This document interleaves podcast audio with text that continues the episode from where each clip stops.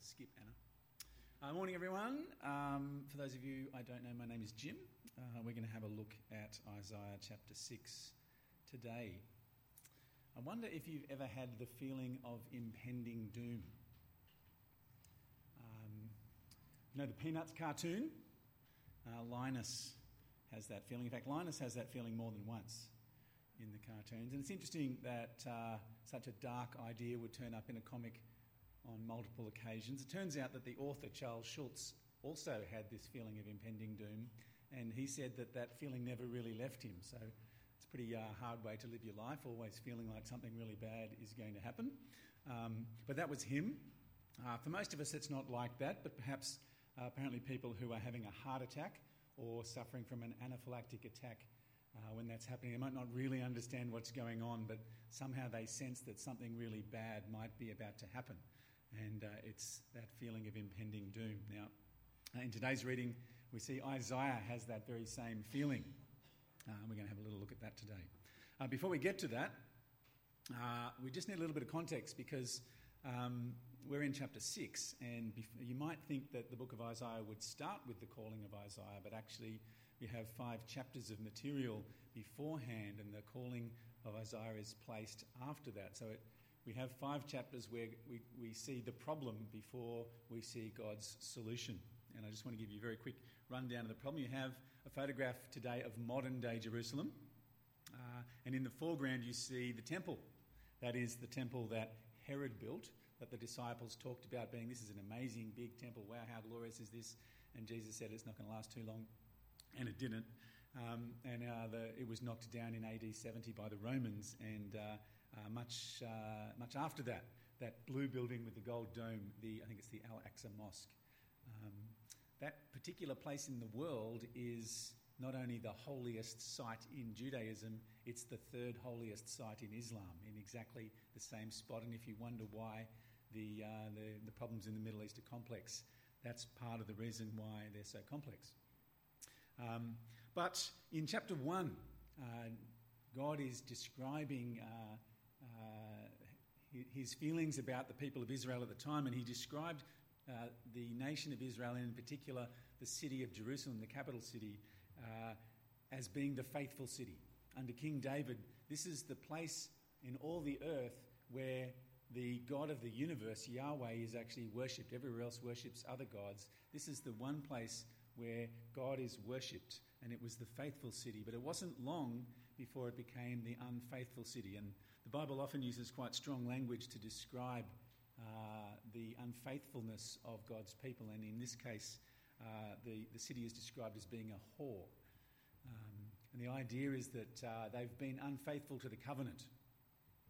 Uh, they've broken the covenant they had with God and they're worshipping other gods. Uh, and the big idea in the book of Isaiah is that uh, God is going to deal with the fact that his people are unfaithful. But beyond that, how is he going to make the city faithful again? And you see in verse 26, and afterwards you shall be called the city of righteousness, the faithful city. So they had been the faithful city, and they had become the unfaithful city, and they were going to be judged for that. But beyond that, how is God going to make the city faithful again? And well, the call of Isaiah is part of the answer to that. And we see uh, in verse 1 in the year that King Uzziah, not Isaiah, died, well, that year was apparently 742 BC, and this may simply be providing a timeline so we know when it happened, but it's probably not the case. Um, uh, it's probably really referring to the drawing our attention to the polit- political situation. So that the nation of Judah, the southern kingdom, um, had had 52 years of uh, peace and relative prosperity under King Uzziah, now he had died, and a new king was coming, and the people were probably wondering what will the future bring under our new king.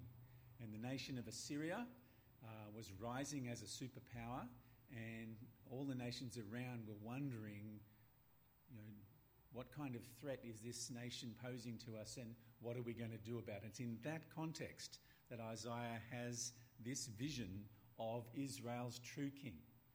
They might have a new earthly king, but Israel's true king is still on the throne. Um, God appears uh, above the temple and his heavenly throne. So you have this really interesting sight. He says, I saw the Lord seated on a high and lofty throne, and his robe filled the temple. Is this in heaven or is it on earth? Well, actually, it's both. The, God's heavenly throne and God's earthly throne, the, the temple, they become one in Isaiah's vision. Whether he's actually at the temple at the time, we don't know. He's, he sees the temple, he sees God's heavenly throne above the temple and they're merged into one. The place of God's heavenly rule and his earthly rule become one. And God is glorious, and Isaiah tries to describe the glory that he sees. God is wearing a robe, which is probably made of light. The text doesn't actually say, but in Psalm 104 2, uh, which is also in that Chris Tomlin song that we like, says he wraps himself in light. I think, uh, and darkness tries to hide. The, uh, Isaiah, uh, sorry, Psalm 104 says he wraps himself in light as with a robe. Uh, so the robe's probably made of light, and the robe fills the temple. And just to be clear, it's not, it doesn't fill the bit where that mosque is. The robe fills the whole temple area. It's not filling the Holy of Holies where God reigns. The robe is filling the temple. God is big. And the Jews sometimes, because God literally dwelt in the Holy of Holies, which is actually not a particularly big room, there was a, a risk that, um, that people might think that God is not big. And sometimes in the Old Testament, God reminds his people actually, yes, I, I do live there, but I'm a lot bigger than that. I made the world, I hold the universe in my hands, I am big. And this is a bit like that, that Isaiah sees this vision of a very big and glorious God, and the bottom of his robe fills the whole temple. And there are also seraphim uh, they're standing above him, and each had six wings. Uh, the, what are the seraphim? Well, the word literally means burning ones, and so that's probably describing what Isaiah sees as creatures that appear to be fiery. Um, but they're not mentioned anywhere else in the Bible. Uh, they're widely considered to be angels, but we don't actually know that for sure. But these fiery creatures are worshipping God, and they call out, Holy, holy, holy is the Lord of hosts. Well, our attention is being drawn to God's holiness. It's repeated three times holy, holy, holy. Uh, in modern Australian society, holiness gets a pretty bad rap. Holiness is generally considered to be a bad thing, and it's associated often with people who don't know how to enjoy themselves. That's not what holiness is about. Holiness is a very good thing. The world is a pretty messed up place. There's a lot of ugliness in the world. That's unholiness and the world would be a lot better without it. And God has none of that in him. None of that unholiness. He is holy. He is completely good. He is completely trustworthy. And he loves unconditionally. He is holy, and our attention is being drawn to that. And, and when Isaiah sees God, he sees that holiness of God. And God is identified as the Lord of hosts, which is not a term that's used that often in the Old Testament, but it's referring to the heavenly host. That God has his own armies. And at this time, the Assyrian army was rising. There was, there'd been for some time one superpower, that is Egypt, and now there was a rising superpower. In our world today, the world's had a superpower for a long time, that's the United States of America. And now there's a new superpower rising, and that's China. And many countries, including our own, are wondering what kind of threat does the new superpower pose and what are we going to do about it? Well, that's exactly what the nation of Israel and the other nations around were doing at that time. All the politicians were going, This rising power, Assyria, what kind of a threat do they pose to us and what are we going to do about it? Do we need a treaty with Egypt? And God is saying, Don't worry about that army of Assyria, and don't worry about that army of Egypt. I've got my own army. And it's a lot bigger and a lot more powerful than those armies, and you should be thinking about me and my army. And uh, Isaiah condemned the leaders of the nation of Judah for wanting to make treaties with Egypt and, and looking for Egypt for reassurance instead of from God. And it's unclear which part of the temple was shaking. We get down to it says the foundations of the doorways shook. Not quite sure which part of the temple that was, but the idea is we don't have a quiet, peaceful, and lovely scene here where harps are playing and speak, people are speaking gently. The voice of the seraphim is a booming voice that makes the temple shake. This is a scary scene. Now, dreams feel real at the time. Isaiah is having a vision, a dream, and you go, well, it's not real. But when, I don't know whether you've uh, ever woken from a bad dream and your heart is pounding and you might be sweating. And when you're having the dream, it seems just as real as reality. And that's what's happening to Isaiah. Yes, it's a vision, but it seems real at the time, and he is experienced. He's come into God's presence. He's in the presence of a holy God. And you might think that's a cool thing. Maybe you could go and you could hang out with God, and maybe uh, young people of this generation would grab out their phone and God, Yahweh, could you just stay there? Could you smile? And you two guys, could you just get a little close and we'll do a selfie? Because, wow, this is so cool. I've got to show all my friends. Yeah, it's not that kind of experience. It's a completely different experience that Isaiah has. He gazes upon God and he sees his moral perfection. God is pure and beautiful. And Isaiah senses the difference in purity between God and himself. There's actually no words spoken here. God does not say anything to Isaiah. Isaiah just knows. It's a bit like when you get a white shirt. You buy a white shirt, and over time, that shirt slowly gets less and less white, and you don't notice until you put it up against a really white shirt, and then you go, Oh my goodness, my shirt is filthy. That is what happened to Isaiah. You see, Isaiah is likely that hanging around with his friends and his family, he thinks, I'm a pretty good person. I'm as good as this person. I'm as good as that person. I'm a lot better than that person. I'm a pretty decent person. But now he's come into the presence of a person who really is good God. And he feels very dirty because he is dirty.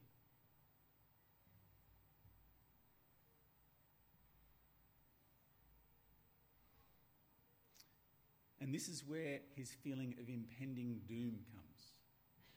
He says, Woe is me, for I am ruined. He's come into the presence of a truly good person, God. He's realized that he is anything but good. I am a man of unclean lips, and I have seen the King. Woe is me, for I am ruined. He's expecting something really bad to happen. He probably thinks he's going to die because he has come into the presence, the immediate presence of holiness, and he is unholy. And he's particularly conscious of the uncleanness of his lips, which is strange. I imagine that his heart was pretty unclean and his actions were pretty impure as well, but he has been made aware of the uncleanness of his lips. And it may be because he's about to be called as a prophet and he's going to be the spokesperson for God, and the spokesperson for God really ought to speak in a certain way. And he's probably aware that he doesn't, and neither does his people. Um, he's conscious of the uncleanness of his lips. And at the confession of his sin, uh, one of the seraphim flew over uh, with a coal from the altar and uh, touches his lips and says, Now your wickedness is removed and your sin is atoned for. We have this illustration of the mercy of God, and you'll see how much Isaiah contributes to it, and that is nothing. Isaiah contributes nothing to his atonement. It is the grace of God and it is the work of heaven. Isaiah does nothing except confess his sins. And then it says, Then I heard the voice of the Lord saying, Who should I send? Who will go for us? And I said, Here I am, send me. I feel like he put his hand up. It doesn't, it's not in the text, but I'm sure he puts his hand and says, Here I am, send me. Um, I'm a high school teacher and I love teaching year seven. They're still kids, they still know how to have fun. And year eight, they're too cool for everything. But um, I used to teach at Covenant Christian School, Year 7, and I just did this thing every year with my Year 7 class. I would say, I need a volunteer. And I would never tell them what they were volunteering for. And they, they learned this pretty quick. That, uh, and I'd always get half the class would put their hand up. And I'd say, you know that you don't know what you're volunteering for? And they'd still keep their hand up. Most of the time, they were just volunteering for the normal things that teachers would volunteer for. But to make it interesting, sometimes I would actually make them do hard things so that they were a bit nervous when they volunteered. And um, Certainly, one time I made them, uh, said, You've got to go out into the playground and you've got to run around saying, I love science, I love science at the top of your voice. And so they went down to the playground, they're running around saying, I love science, because I'm a science teacher. Um, and unfortunately for them, the deputy principal came out at the staff room right then yelled at them, and they copped it. But uh, so I hid. And they, they, they bore the brunt of that. And that was part of the fun, you see. They volunteered, they didn't know what they were volunteering for. And that's what seems to be happening to Isaiah. God has not said, Isaiah, now that I've forgiven you, I've got a job for you, and this is what you've got to do. God calls out to the heavenly court Who can I send? I need a volunteer. And Isaiah says, Here I am, send me. I don't know what the job is, but I'm ready to go. And it seems like having been made aware and having felt to his very bones his uncleanness. And having had this sense that he deserves God's wrath and he's probably going to die, and then having received mercy from God, having contributed absolutely nothing to it himself, he's ready to do whatever God wants him to do. And then God explains the job to him, as I sometimes did with my year sevens, and say, actually, this is what you've got to do, and you can't chicken out now. And it's a pretty tough job for Isaiah. He's perhaps thinking that it's going to be fun, that having repented of his own sins, that he's going to go to the people of Israel and he's going to tell them that they need to repent. And en masse, they're going to repent and they're going to say, Thank you, Isaiah. Thanks for calling us to repentance. You are the best.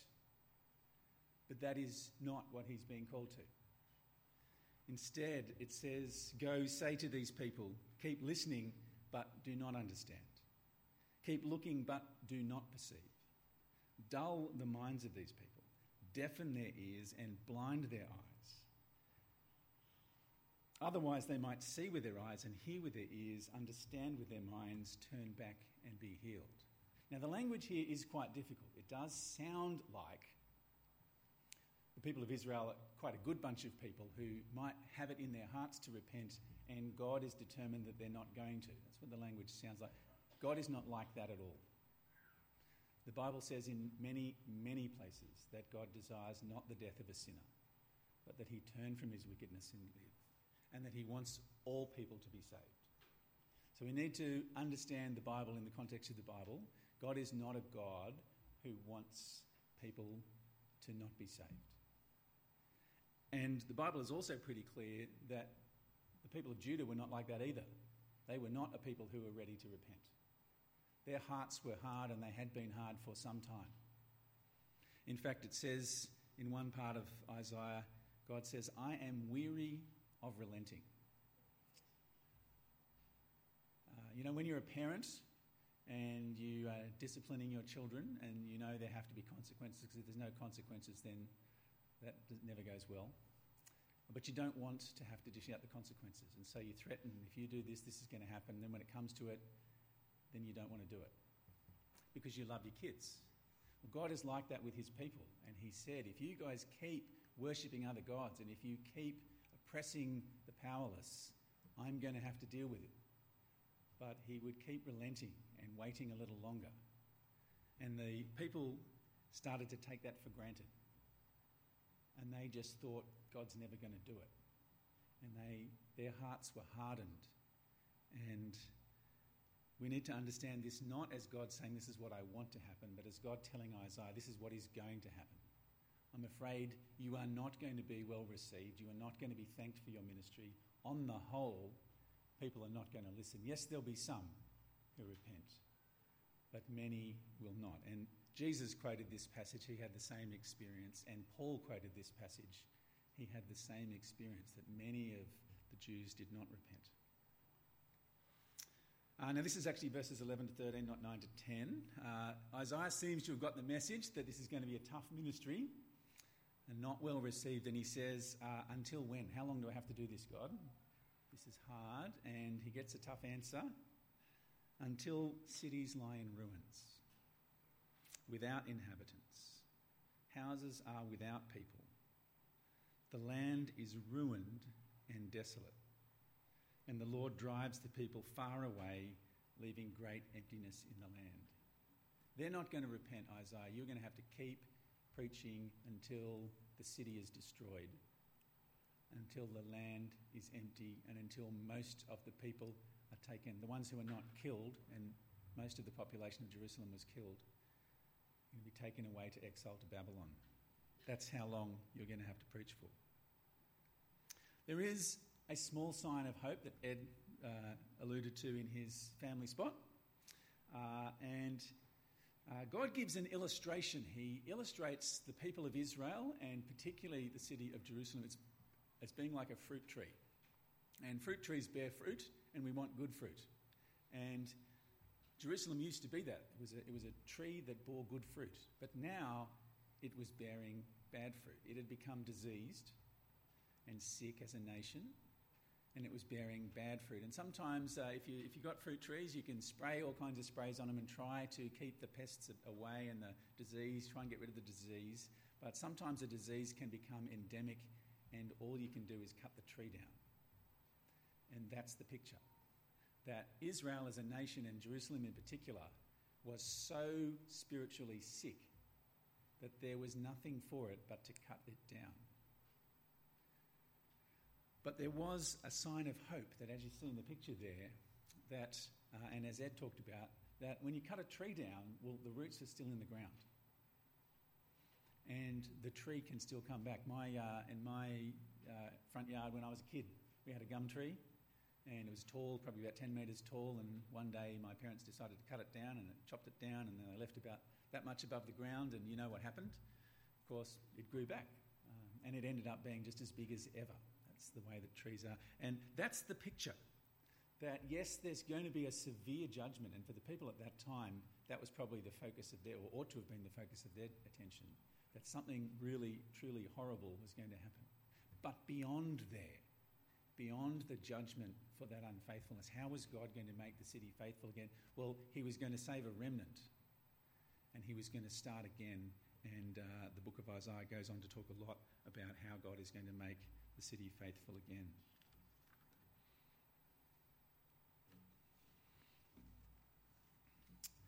Right, well, how can we apply that for ourselves? The Bible teaches that, like Isaiah, we are all going to stand before God one day. But it's not going to be a vision. It's going to be for real. Hebrews 9:27 says it's appointed for a man to die once and after that comes judgment. No reincarnation, no second attempts. We live one life, then we're called to give an account of our life. I wonder what you think it's going to be like when you stand in the presence of God to give an account of your life. I was at the commissioning service for the Lovels a few weeks ago, and there was a great message delivered by a young man whose name I forget. Um, and he talked at one point about us having irrational fears. And we might have irrational fears of cockroaches or irrational fears of spiders. Some of us have irrational fears of heights, and others of us have irrational fears of small spaces. But he said that many of us have an irrational lack of fear. We have an irrational lack of fear of God. It's strange that a person can be scared of a cockroach, but not of God. You be scared of a small spider, but not of God. That is irrational. If you're going to be scared of anyone or anything, we ought to be scared of God who made the universe. But many of us are not. We simply refuse to accept God's judgments. And we can do that now, but not on the final day.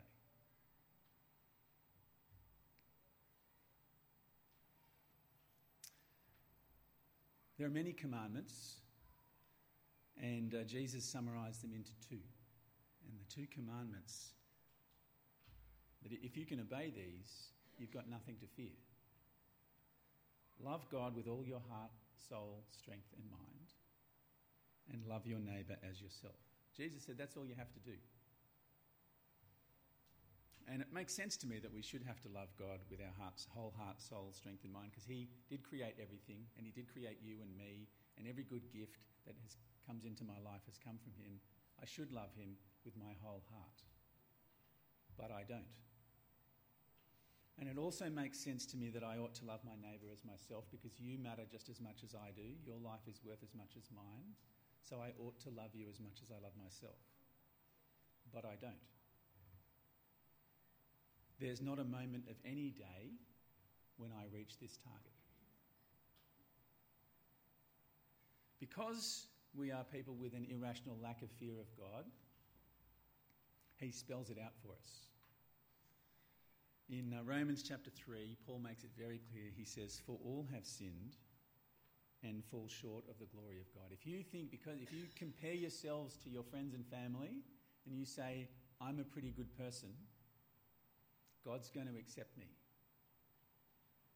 The Bible tells you that on that day it is not going to be like that. When you come into the presence of real goodness, that is God, you are going to know that you are unclean. And the Bible tells you now, God is kind enough to tell you now that that's how it's going to be when you have time to do something about it. That you and I, we fall short of the target. The target is a reasonable target, but we are not made of the stuff to do it. That's the bad news. The bad news is that we stand in the path of God's righteous anger. But the next verse gives us the good news. The good news is that there is a way of escape, and that is the cross of Christ.